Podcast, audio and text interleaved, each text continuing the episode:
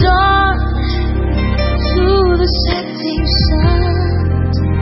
I am overwhelmed by all that you have. Welcome back to the second part of this fascinating study on the woman and the dragon of the prophecy of Revelation, Revelation chapter twelve. Let's pray.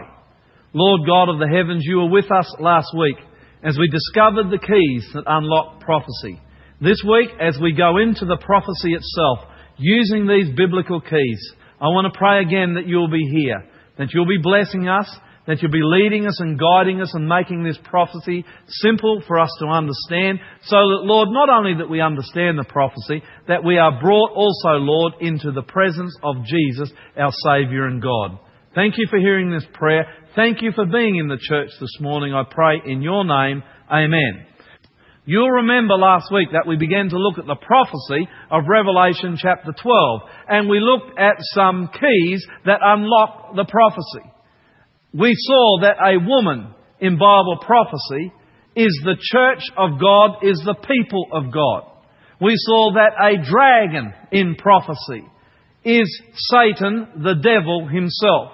We saw that a child, the child of prophecy, was none other than Jesus Christ, the Saviour, the Messiah, the great God of our world. We saw last week, and it was interesting to see it, how one day in Bible prophecy equals one year. A very important key if you are to understand prophecy. We saw how a time is a Jewish term for one year. And in the Jewish year, unlike our year, there are three hundred sixty days. We also saw how the sea represents multitudes, nations and peoples. So if the sea equals multitudes, nations and peoples, we deducted that land must equal a place where there are no people, multitudes and nations. Now, if you are not sure on what I have just shared, if you are watching this on television and this is new, then I would encourage you to call us with the number on screen.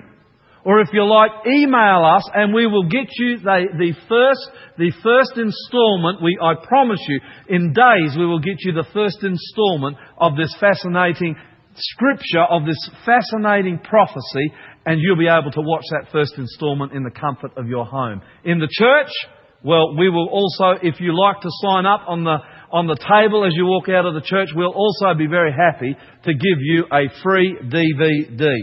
So let's get into the prophecy. Revelation chapter twelve, we have the keys. Let's see this morning if we can understand it. Revelation, using the keys, Revelation chapter twelve, verse one and two. It reads like this. Now a great sign appeared in the heaven. A woman. Who's a woman? It's the church of God. It's the people of God. Now listen to me this morning. God has always had a people. God has always had a church. From Genesis chapter one right through to the second coming and on into eternity, God has always had a people. God has always had a church. A church is not a denomination. A church is people. A church is not buildings. It's not a religion. A church is people. Understand that. If Jesus is in your heart, if you are following Him with all your heart, with all your soul, with your mind, as you read the Bible, if you are being convicted, if, if Jesus is the Saviour of your life, then you are a part of His church. You are a part of His people. You are His, and you are symbolised by this woman. But let's go back to the prophecy. Now a great sign appeared in heaven, a woman, this is a church or a people, clothed with the sun, with the moon under her feet, and on her head a garland of twelve stars. This is a beautiful picture. Verse two, then being with child, she cried out in labour and in pain to give birth. The woman is the church or the people of God. The child is Jesus Christ. The woman here can be none other than Israel, who in the Old Testament are God's people. How do we know that? Because the child, who is Jesus Christ, remember the key, comes out of Israel. Jesus was a Jew. Jesus' mother, Jesus' father were Israelites. Jesus had Jewish blood running through His veins. He came out of Israel. He came out of the people of God. Let's read verse three. And behold, another sign appeared in heaven. Behold, a great fiery red dragon, having seven heads and ten horns and seven diadems on his head. Verse four, his tail drew a third of the stars of heaven and threw them to the earth. And the dragon stood before the woman who was ready to give birth, to devour her child as soon as it was born. Let's see, by using the keys, whether we can understand what the prophecy is saying here. Verse three, we know, is talking about Satan. Another sign appeared in the heaven, behold, a great fiery red dragon. That's Satan. His tail drew a third of the stars of heaven and threw them to the earth. What's that talking about? Oh, I think we'll do a, a, a, a presentation real soon on the great war between Satan and Jesus in heaven. It's fascinating. Did you know that Satan took a third of the angels with him? There was war in heaven. Read the whole chapter, you'll see that. Jesus defeated Satan. He took a third of the, of the angels with him, and they were thrown, unfortunately, to the earth, where they've been cursing us ever since. The Bible says in verse four, his tail, Satan's tail, drew a third of the stars of heaven and threw them to the earth. And the dragon, Satan, stood before the woman who was ready to give birth, to devour her child as soon as it was born. Well, let me tell you something. That the, from the moment Jesus was born, the devil was attempting to destroy him. And if you want to go to Matthew chapter two, you can read the story about how just after Jesus was born, God was forced to send an angel to Joseph and, and tell him to escape with the child to Egypt, because Satan, through the king, the evil King Herod, was after Jesus Christ. Go and read the story in Matthew two. It's a sad story how Herod went into that village that Jesus was born in, Bethlehem, and with his wicked soldiers he killed every boy, every child under the age of two years old. Tragedy. Jesus escaped because God was watching over him. He escaped to Egypt. But from the moment Jesus was born, Satan was trying to destroy him. The prophecy is ringing true as we unpack it this morning. Verse five. She, Israel, not Mary in the context here, she bore a male child who was to rule all nations with a rod of iron. And her child was caught up to God and His throne. We know Jesus came. We know Jesus lived. We know Jesus died and saved the world. Praise God, Jesus died and saved the world. After He died, praise the Lord, He was resurrected. And the Bible says that Jesus, and I believe it, went back up to the right hand of God to sit on the throne with God in heaven. The prophecy continues to ring true as we unpack it this morning. But this is where it starts to get very interesting. Revelation chapter twelve, verse six. Jesus, now, now let's look at the context of time here. Jesus has lived, He died, He was resurrected, He's gone back to heaven. The woman now, the church, the people of God, must be the church that Jesus set up while He was on earth. What church was that? Go and read the book of Acts. It's the early apostolic church, which through the following centuries spread the story of Jesus like a bushfire from one end of the then known earth to the other. The story of Jesus could not be put out. These men, these women, they gave their lives to spread the story of Jesus. They gave their lives in blood. Revelation chapter twelve, verse six.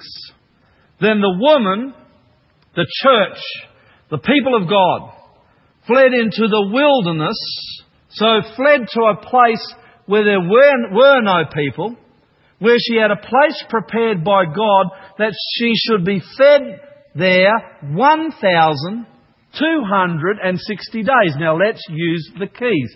The woman, the church, the people of God fled into the wilderness, fled to a place where there was nobody. For how long? one thousand two hundred sixty days, or one thousand two hundred sixty years. Now, what happened? This is a, a sad story. And in many ways, I wish it didn't have to be told. But as the Christian church moved out across the world, it gained in influence. It gained in numbers until three, four, five hundred years after Jesus, there were millions of people on the earth who called themselves Christians. I wish I had more time to unpack this story, but I've got to do it quickly this morning. But you can go to the library. You can check your history books. What I'm about to tell you is historical fact. I did a history degree. I studied this for myself. I have been to Europe. I've seen the ruins of the story that I'm about to share with you. It is a true story. It is a sad story. But there was a split, and it began around three hundred A D in the Christian church. Nothing hurts the people of God more than a split. And the split came about because of the influences Satan was bringing upon the Christian church from the world. There was one group who stayed true to God. They said, the Bible is our textbook, the Bible only. Our, our, we will worship according to the Bible. We will believe according to the Bible. We will walk according to the Bible. There was another group who said, well, we do believe in the Bible, but there are some cultures, there are some influences, there are even some beliefs from the pagan world that they lived in that, that we are prepared to tolerate in the church. We're prepared to incorporate some of these beliefs. What are they quickly? Well, let me share a few with you.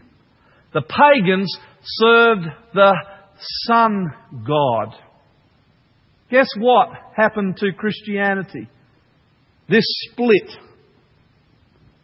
Some of Christianity allowed the pagan day of worship. I wonder what day that was. Sun god. What day did they worship on? Sunday. Historical fact. They allowed the pagan day of worship to enter Christianity. And they exchanged it for the seventh day Sabbath. Historical fact. What other things caused this split? Well, the pagans used to worship a multitude of gods. Some in Christianity, and it really ended up being the majority, were prepared to allow the concept of praying to a myriad of gods to come into the church. But rather than praying to a myriad of gods, they would then just pray to some of the saints. Maybe Peter the Apostle, or Matthew, or John, or these great worthies of God. Now the Bible says very clearly, you can go and check Ecclesiastes chapter nine, four and five, six, verse ten, the dead know nothing. Peter, Timothy, Paul, these are great apostles. They all lie in the grave awaiting the return of Jesus Christ. But the, the Christian church allowed some of these concepts in, and there was a split. And the split was so serious that by five thirty-eight, the Ostrogoths, a Germanic tribe, had, had they had surrounded the eternal city of Rome. Inexplicably, they withdrew. And when they withdrew, the Bishop of Rome, a clergyman like myself, a pastor, he took over the rulership of the Roman Empire. Now, I'm abbreviating and I'm skipping over a lot of history here, and I'm just giving you the bare facts. But from that time on, the Christian world was ruled by a clergyman, by a pastor. And I want to tell you something, and I say this unashamedly, and I say this as a pastor. There is no place in politics for religion. Religion and state should not mix. The role of a pastor, my role, is to draw people and to point them to Jesus. It is not to get involved in state affairs, in politics, in any form. And I just want to tell you this morning that when you see religion mixing with politics, this is from a pastor. This is from a preacher. I am a preacher, unashamedly. But when you see preachers, when you see religion mixing with politics, be very careful. Because the role of religion, the role of, of preachers, the role of pastors is to draw you to Jesus. The role of our prime ministers and our politicians is to govern the land. They are separate things. And of course, when you have a preacher in control, one of the things he'll do is when he can't win you, maybe he'll be tempted to force you, especially if he has armies behind him. And that's what happened. This split in Christianity was serious, and you have one side of Christianity beginning to persecute the other side of Christianity. And in Revelation chapter twelve, verse six, when the woman flees into the wilderness, it flees into the wilderness because it's being persecuted, could you believe it, by Christianity. Christianity, persecuting Christianity. It's history. Go through Europe. You can see where Christians persecuted Christians, to our shame. To our shame. Millions. Somewhere, and history struggles to get a, a sense of how many people died. But somewhere between fifty and five hundred million, I know they're wide numbers, but we're not sure, died at the hands of other Christians because for no other reason that they would want to worship as the Bible instructs them to. And the Bible tells us that this would go on for twelve sixty days or twelve sixty years, and guess what? It was in five thirty-eight A D that the pastors got in control of the empire. And it wasn't until seventeen ninety-eight, one thousand two hundred sixty years later, that Napoleon, General Berthier, marched into the city, took the pastor, took the religious leader prisoner, and thus the persecution ended. Well, you know, the second section of this prophecy just backs up what I have already told you. Have a look at Revelation chapter twelve, verse thirteen. Now when the dragon, that's Satan, saw that he had been cast to the earth, he persecuted the woman who had given birth to the male child. Satan persecutes the Christian church. We've already seen that. It was Satan that was behind the persecution. It was Satan that was behind the oppression. But the woman was given two wings of a great eagle, that she might fly into the wilderness to her place where she is nourished for a time, here it is, times and half a time, from the presence of the serpent or from the presence of Satan. The Bible says that God's people were given two great wings like an eagle, where they escaped into the earth or to the land, to a place where there was, remember the key, no nations, no multitudes, no peoples. And there God nourished the church. And it's true, the people of God escaped to the ends of the earth. They escaped into the mountains of northern Italy. Ever heard of the Waldenses? They escaped into the mountains of France. Ever heard of the Huguenots? Mighty people of God. They escaped over to Ireland. Ever heard of Saint Patrick? They escaped to Scotland. They went to the far ends of the earth to escape this persecution. Interesting that what they did is they escaped to the far ends of the earth. They would train their young people who would go back into Europe, and they would share the liberating gospel of Jesus Christ, that man is saved by faith in the blood of Jesus Christ and nothing else.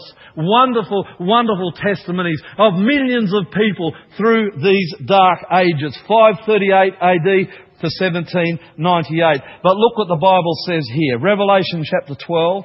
Revelation chapter twelve and verse sixteen. But the earth helped the woman, and the earth opened its mouth and swallowed up the flood which the dragon had spewed out of his mouth. The church, the people of God, survived. They survived because they escaped to the far reaches of the earth. But look what the Bible says here, and this is where this prophecy comes home to you and me this morning. Verse seventeen. And the dragon was enraged with the woman. He went to make war with Satan was enraged with the church. Satan was enraged with the people of God, and he went to make war. This is this is after the persecution stopped, seventeen ninety-eight. This is our time. This is end time. Satan is enraged at the woman. Satan is enraged at the church of God. He's enraged at God's people. He's enraged at you if you have Jesus in your heart and you are following him as the Messiah, as the great God of this earth in your life. And verse seventeen says, the dragon Satan was enraged with the woman, and he went to make war with the rest of her offspring. The offspring, that's you. It's you. Who keep. Now God describes who these people are. This should hit home deep to your heart. You need to do more study on this and understand this clearly. Here's the description of God's end time people. Here it is. Who keep the commandments of God and have the testimony, and have the testimony of Jesus Christ. God's end-time people, God's woman, who he is coming back for. The Bible says it in the last book of this holy Bible. The Bible says in Revelation twelve verse seventeen that God's people are described at the end of time as being commandment keepers. What are the commandments? Quickly, no other gods before me. Do not bow down to graven images. Do not take the Lord's name in vain. Here they are. Remember the Sabbath day. Fourth commandment. Interesting. Fifth commandment. Obey your mother and father. Sixth commandment. Do not, what is it? Murder. Seventh commandment, do not commit adultery. Eighth commandment, do not steal. Ninth commandment, do not lie. Tenth commandment, do not covet. This is the description. They're not saved by this, but it's a description of the people of God. They keep His commandments and they have the testimony of Jesus Christ. What's the testimony of Jesus Christ? Revelation. Revelation, as we close this wonderful study, Revelation chapter nineteen, verse ten says, worship God. We'll look at the last part of the text. For the testimony of Jesus is the spirit of prophecy. Second Peter chapter one, verse nineteen and twenty. Second Peter chapter one, verse nineteen, twenty and twenty-one. Listen to it. And this is very interesting. And we have the prophetic word confirmed, which you would do well to heed as a light that shines in a dark place until the day dawns and the morning star rises in your heart. You have the prophetic word. Take heed of it until the day dawns and the morning star, Jesus, rises in your heart. What is it? Knowing this first, that no prophecy of Scripture. What is the spirit of prophecy? It is Scripture. No prophecy of Scripture is of any private interpretation, for prophecy never came by the will of men, but holy men of God spoke as I moved by the Holy Spirit. There's the spirit of prophecy. It is the Bible. And I've got to close now because I've run out of time. But God's end-time church, God's end-time people are a people who keep the commandments of God and they believe in the Bible. This is a powerful study. Those who believe in the Bible, who choose this as a foundation of their faith, those who believe in the Ten Commandments, that it is God's law, that it is holy, that it is good, these are the people who have Jesus in their hearts, who have been forgiven, who are washed in His blood. These are the people. This is the description that God gives of His people at the end of time. It's a challenge. It's a sharp challenge. The sword It, it, it thrusts, the sort of truth it thrusts deep into the heart when you're looking at this prophecy. Because God is saying, hey, if you follow me, the things that I'm going to see working in your heart are the commandments. And the Bible is the foundation of your faith. Where are you this morning? Are you a part of this woman? Let it challenge you. Are you a commandment keeper?